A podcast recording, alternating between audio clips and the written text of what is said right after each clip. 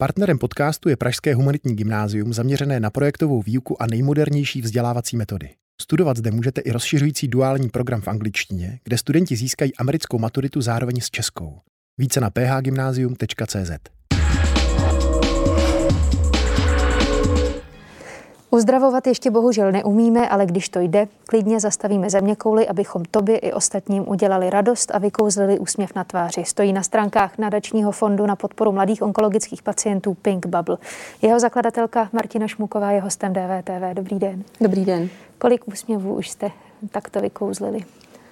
Já myslím, že nebo teda doufám, že za těch 8 let, eh, kdy existujeme, se nám jich podařilo vyklouzit třeba desítky, stovky snad i. Jak se vám to podařilo? Eh, myslím, že se nám daří, když se na nás pacienti obrací, tak eh, zejména plníme, plníme jejich velká přání, která by si nemohli třeba dovolit splnit. Věříme, v tom, věříme tomu, že když má mladý člověk tak ošklivou nemoc, takovou, která není úplně běžná, tak eh, ji může vyvážit zase přáním, které taky není úplně běžné ke splnění a eh, o to se snažíme. A jak často to bylo natolik náročné, že to sneslo tu vlastně vámi uvedenou paralelu se zastavením země koule? Um, no, stalo se to taky. Stalo se, že jsme plnili přání mladému muži, který uh, bohužel teda léčba se nepodařila úspěšně, uh, úspěšným směrem. Se, a přál si výlet na koňskou farmu, odkud měl koníka. Ještě to bylo propojené s jeho maminkou, která předtím zemřela. Tak eh, jsme se vydali eh, a opravdu jsme, myslím si, otočili země koulí, aby, aby to ten klučina stihl a ten výlet byl, myslím, překrásný a on opravdu druhý den potom odešel za maminkou do nebe. Takže, takže někdy se to takhle musí. Hmm. Tady jeden z příspěvků na vašem Facebooku, cituji. Jmenuji se Leo a teď mi bylo 11 let. Chodím do čtvrté třídy, baví mě Nintendo a rád poslouchám hudbu. Před čtyřmi lety mi byl zjištěn nádor na mozku. Mám za sebou dvě operace, protonové ozařování a radioterapii, léčím se v Motole.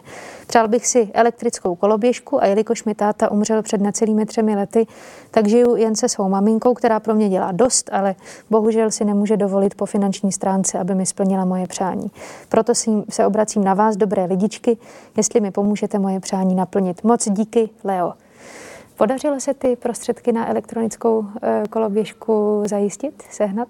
Podařilo a dokonce se podařilo vybrat mnohem víc peněz, takže si, si maminka s Lém můžou ještě pořídit věci, které potřebují další, protože žijí poměrně ve skromných eh, podmínkách. A jak rychle se mm, tak v průměru podaří dát eh, ty potřebné prostředky dohromady?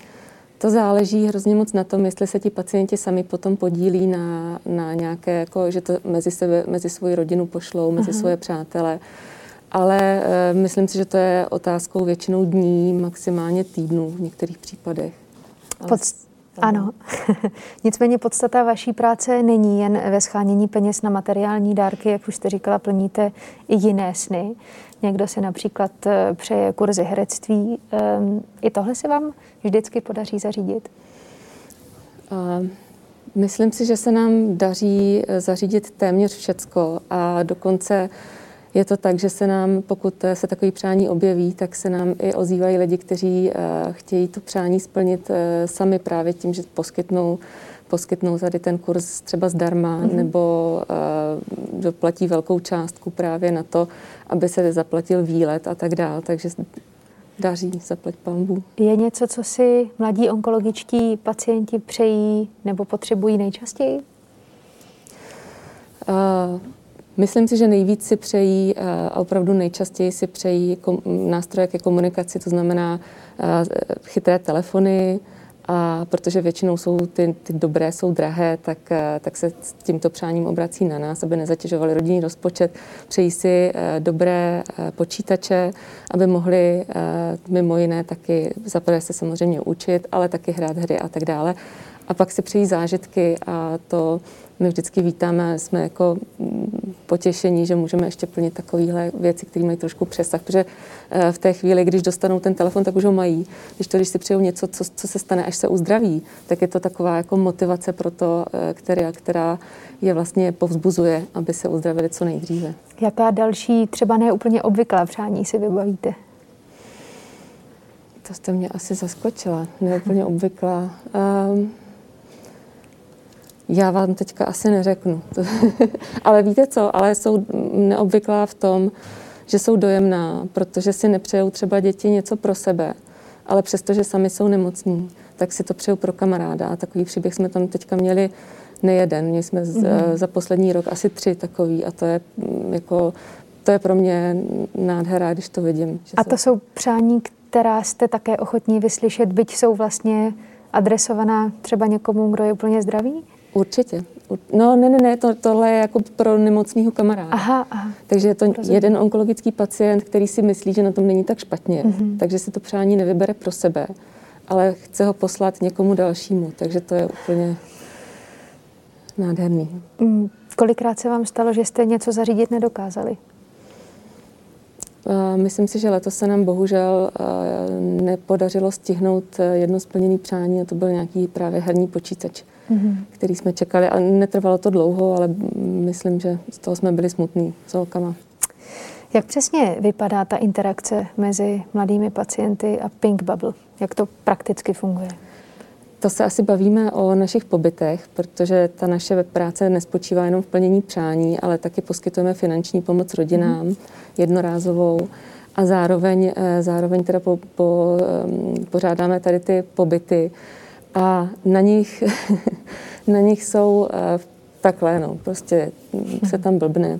Ale tohle je teda zrovna z fundraisingové akce, eh, kde nám florbalisti přidali krásný výtěžek, jak vidíte ale jinak na těch našich eh, kempech zimních, které pořádáme, tak eh, v podstatě se všechno nese v duchu eh, vyzkoušejte si úplně, co chcete, nic není povinný, ale zkuste si tady v bezpečí toho našeho, té naší bubliny, zkuste si, kde máte svoje limity a zkuste si je posouvat, aby, protože kde jinde dostanete příležitost zase se takhle jako posunovat dál, protože ta léčba nejen, že je náročná fyzicky a psychicky, ale ona člověka potom vlastně, když, ho, když už se dostane ven z nemocnice a už se zase vrací zpátky do toho běžného života, tak e, je na jiné startovní čáře. Je na tom, je na tom samozřejmě jinak. Takže v tom novém startu se, po, e, se snažíme, abychom byli oporou a byli tou sítí, která tam je.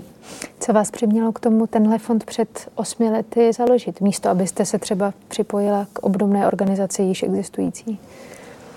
Já jsem už eh, v roce 2000 se eh, připojila, když vznikl nadační fond Krtek v Brně a ten eh, působil přímo ve spojitosti s klinikou dětské onkologie ano. brněnskou. Takže tam jsem začínala, tam jsem strávila 12 let spolubudováním a spoluvytvářením toho, těch projektů všech a bylo to nádherný. Ale potom jsme se, potom se naše cesty rozdělily a já jsem, protože jsem měla malé děti a do toho jsem ještě studovala školu uh a měla jsem vlastně, ještě jsem se pořád živila trošku modelingem, který mě živil do té doby, tak eh, jsem se cítila najednou taková jako vyčerpaná, takže jsem odešla a říkala jsem si, že si dám pauzu, jenomže potom se to tak nějak všechno semlelo a říkala jsem si, že využiju teda těch kontaktů, který člověk má, aby to ne, neprobendil. Vlastně mě zajímá, jestli to trochu netříští síly, to množství vlastně podobně zaměřených fondů, neziskových organizací, no. Eh, jakoby pomocných míst, mm-hmm. které samozřejmě mm-hmm. všechna dělají bohlibou činnost, jenom jestli by náhodou třeba nebyly teoreticky o něco silnější, kdyby zkrátka těch organizací bylo méně a byly větší. To mi mluvíte z duše? Já jsem to teda opravdu zvažovala, že bych se k někomu přidala, protože jsem si říkala, že jako pomáhat chci a být užitečná tímto směrem chci taky. Ale potom jsme zjistili, že vlastně ta skupina, o kterou se teď staráme, ti náctiletí a mladí dospělí pacienti, protože my sice jako máme v zakládací listině péči i o malé děti, ale těm se právě věnuje těch organizací poměrně hodně a velmi kvalitně. Ale těm náctiletým a mladým dospělým se tady v té době, když jsme to zakládali před 8-9 už skoro lety, tak se jim moc lidí, moc organizací nevěnovala cíleně. A my to máme opravdu napříč diagnózama a jediný limit je teda věk 30 let. Mm-hmm. Ale jinak e, to ani nemáme úplně od e, úplně jako podle, podle e, vzdálenosti nebo délky od ukončení léčby. Protože někdo nás potřebuje chviličku a jsou takoví, kteří s námi tak jako bydlí. E, proč si myslíte, že to tak do té doby bylo, že se někdo na tuhle věkovou skupinu 11 až 29 nebo 30 let tak moc nezaměřoval? Já vám asi neumím odpovědět na to, ale u nás to vyplynulo právě z té zkušenosti toho nadačního fondu předtím, mm-hmm. že nám ty děti jakoby odrůstaly a ne všechny byly úplně připravený uh, na to, na to nemít nějakou kolem sebe komunitu nebo péči. A opravdu jsme zjistili, a teďka to zjišťujeme dál, k nám se pořád nabalují noví a noví pacienti, takže eh, já si troufám říct, že jsme snad vykročili správným směrem. Je prožívání toho onkologického onemocnění v dospívání v něčem výrazně jiné než u mladších dětí, nebo naopak eh, u lidí, kteří jsou v pokročilejším stádiu dospělosti, to znamená na 30 let?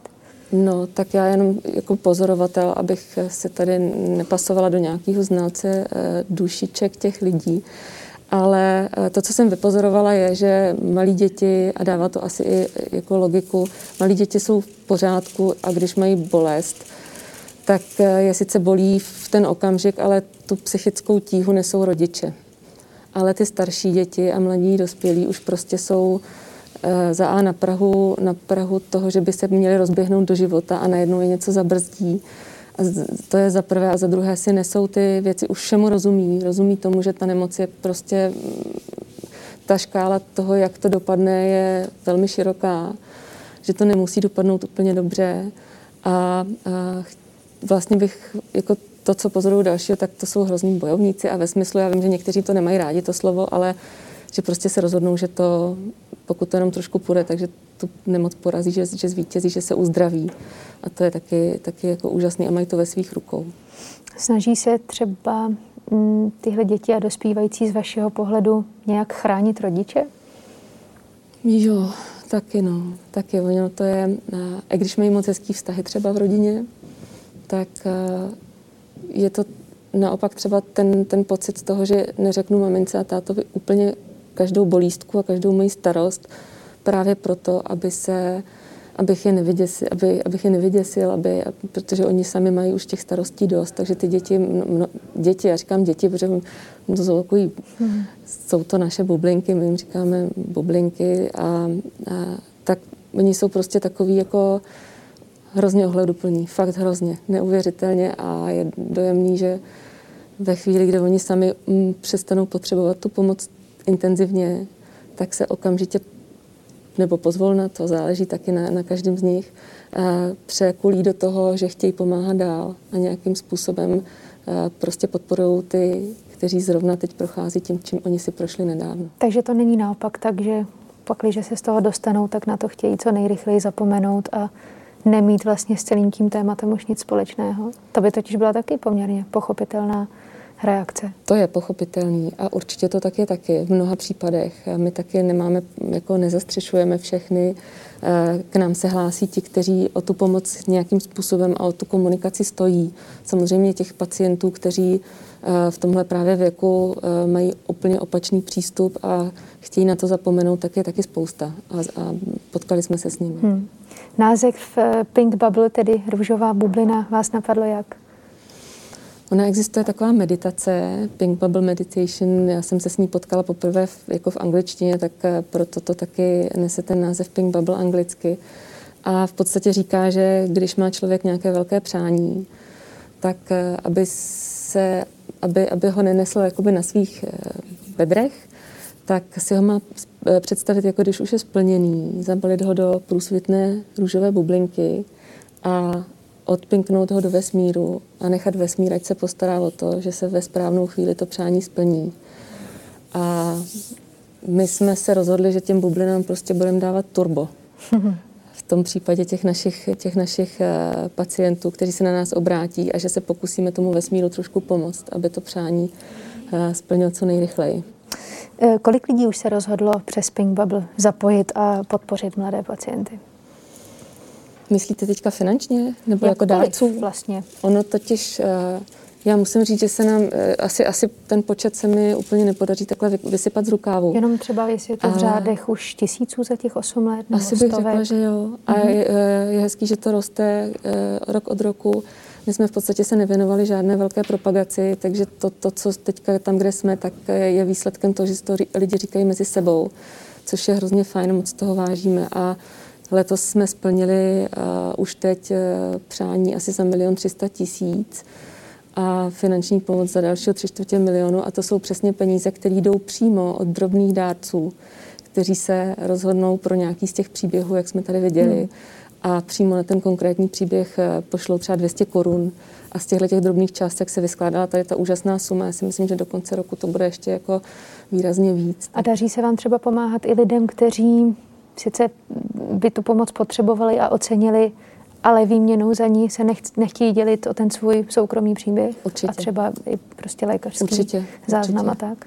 Určitě, to je, eh, my, my to nemáme podmíněný, tam jenom je, je, je to o tom, že když ten příběh sdílíte, tak samozřejmě eh, člověk, jako, který na ten, se na to podívá, na tu stránku, tak eh, se dokáže víc pravděpodobně vcítit do té situace a, a má svůj důvod, proč zrovna tento příběh a toto přání chce podpořit a touto částkou. Ale jakmile je někdo, kdo z nějakého důvodu nechce, tak my ho nenutíme a to přání se samozřejmě snažíme splnit i tak. Máte už za ty roky vypozorované, kdo nejčastěji pomáhá? Hmm. Musím říct, že, jsem, eh, že mám obrovskou radost, že teďka čím dál častěji, speciálně v době covidu, tak eh, se při, pořád při, přibývá lidí, drobných dárců, kteří přispívají drobnýma penězma.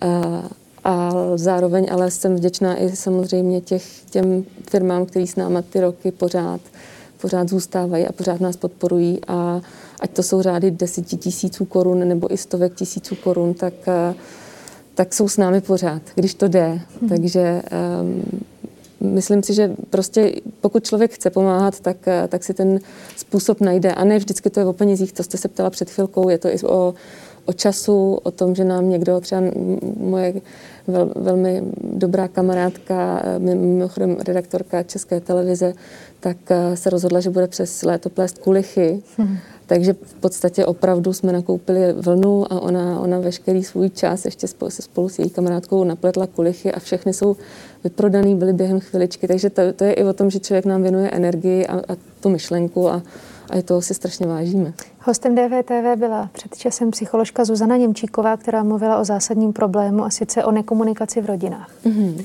Když ti lidé spolu nekomunikují, to já nemůžu říct před mamkou, ona by to psychicky ani zdravotně nevydržela. Jo, dětem to nemůžou říct, tam to nemůžou říct. E, ti lidé si lžou sami sobě, pak se sebe obvinují, pak si připadají, ne, připadají nejenom tou rakovinou zbyteční, marní, e, málo sebevědomí, neatraktivní, ale vlastně si ještě přidělávají tyto problémy. Vidíte to stejně? Uh, vidím to stejně, určitě se s tím potkáváme taky, ne všude a, a já nejsem psycholog, takže bych si netroufala do, úplně jako dělat závěry, ale, ale pozorujeme to taky. A uh, myslím si, že to je nastavením těch lidí, to není um, někdo, někdo prostě komunikuje o všem, o čemkoliv, o zákazu eh, toho, že děti nesmí koukat na televizi nebo musí tam to a ono někdo, někdo komunikuje prostě jenom věcně, striktně. Takže já bych to neuměla hodnotit. Ale samozřejmě, že ta komunikace v těchto případech je velmi náročná. A už jsem to taky říkala, že jo, já to nemůžu říct mamce, protože by byla smutná. Hmm. A, a tak zase je to o tom, že ty děti jsou vychované k ohledu plnosti a i to je, to je jako v pořádku. Já bych a nemůže se ta ohleduplnost zkrátka vylučovat s tím pocitem absolutní opory? Uh, já nevím, protože asi eh, to, jestli lidi komunikují, není až, až to se nestane až v té, v té nemoci. To se stane samozřejmě, to se vyvíjí v té rodině uh, celou dobu. Takže pokud uh, to není takhle otevřeně nastavený už dlouhodobě předem, tak si myslím, že se to těžko, ale může se to stát. Vím, vím o spoustě nebo o spoustě. Vím, vím o případech, kdy se prostě najednou tou nemocí naopak třeba to, tam něco jakoby zlomí v té rodině a přehodnotí ty vzájemný, vzájemný způsob, jakým spolu mluví, nebo spíš nemluví třeba a sdílí. A naopak se to učí. Ale pak je to jako vědomý proces. Musí na tom ty lidi pracovat. Napadá vás nějaká jedna zásadní věc, která, kdyby se v Česku stala, tak by se tu mladým onkologicky nemocným pacientům žilo o něco líp? to je těžký. Eh, myslím si, že co se týká těch do těch 18 let, který jsou v péči dětských onkologických center, tak eh, tam ta péče je naprosto z mé zkušenosti taková jako orientovaná na absolutní uzdravení za každou cenu. A myslím si, že ti, co to mají těžší, těžší, jsou ti mladí na těch dospěláckých eh, jednotkách, takže v době léčby asi pozoruju, že trošku ještě víc komunikace i, ze, i jako lékař, pacient, ale opět je to to, co se ke mně doneslo, není to moje osobní zkušenost. A e, potom samozřejmě celá ta podpůrná síť a mimo jiné teda úplně upřímně e, tolerance nás všech kolem ve společnosti, taková nějaká, protože nevím, pořád myslím, že ty, ti pacienti se cítí vyčlenění ve chvíli, kdy jsou, kdy jinak vypadají, nemají vlasy, takže musí si jakoby to svoje místo na slunci vybojovat i před, před, eh, před lidmi na veřejnosti. Tak možná trošku ještě malinko víc toho, té vstřícnosti a mm, méně odsuzování čehokoliv za cokoliv. Mm-hmm. Čili z vašeho pohledu to není jen jejich pocit, zakládá se to na nějaké reálné atmosféře ve společnosti, která by si ještě zasloužila zoptimalizovat? Já si myslím, že naše společnost pořád jako má před sebou spoustu práce na sobě.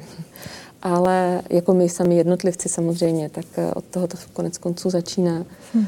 Ale já jsem se potkala, když už teda musím říct docela dlouho, ale, ale byl to zážitek taky, který se vztahoval k onkologicky nemocné tehdy pacientce osmileté, že se, eh, že se děti, že se mamin, maminka si nepřála, aby si spolužáci stýkali s touhle holčičkou, protože to možná je nakažlivý a tak ať to nedostanou.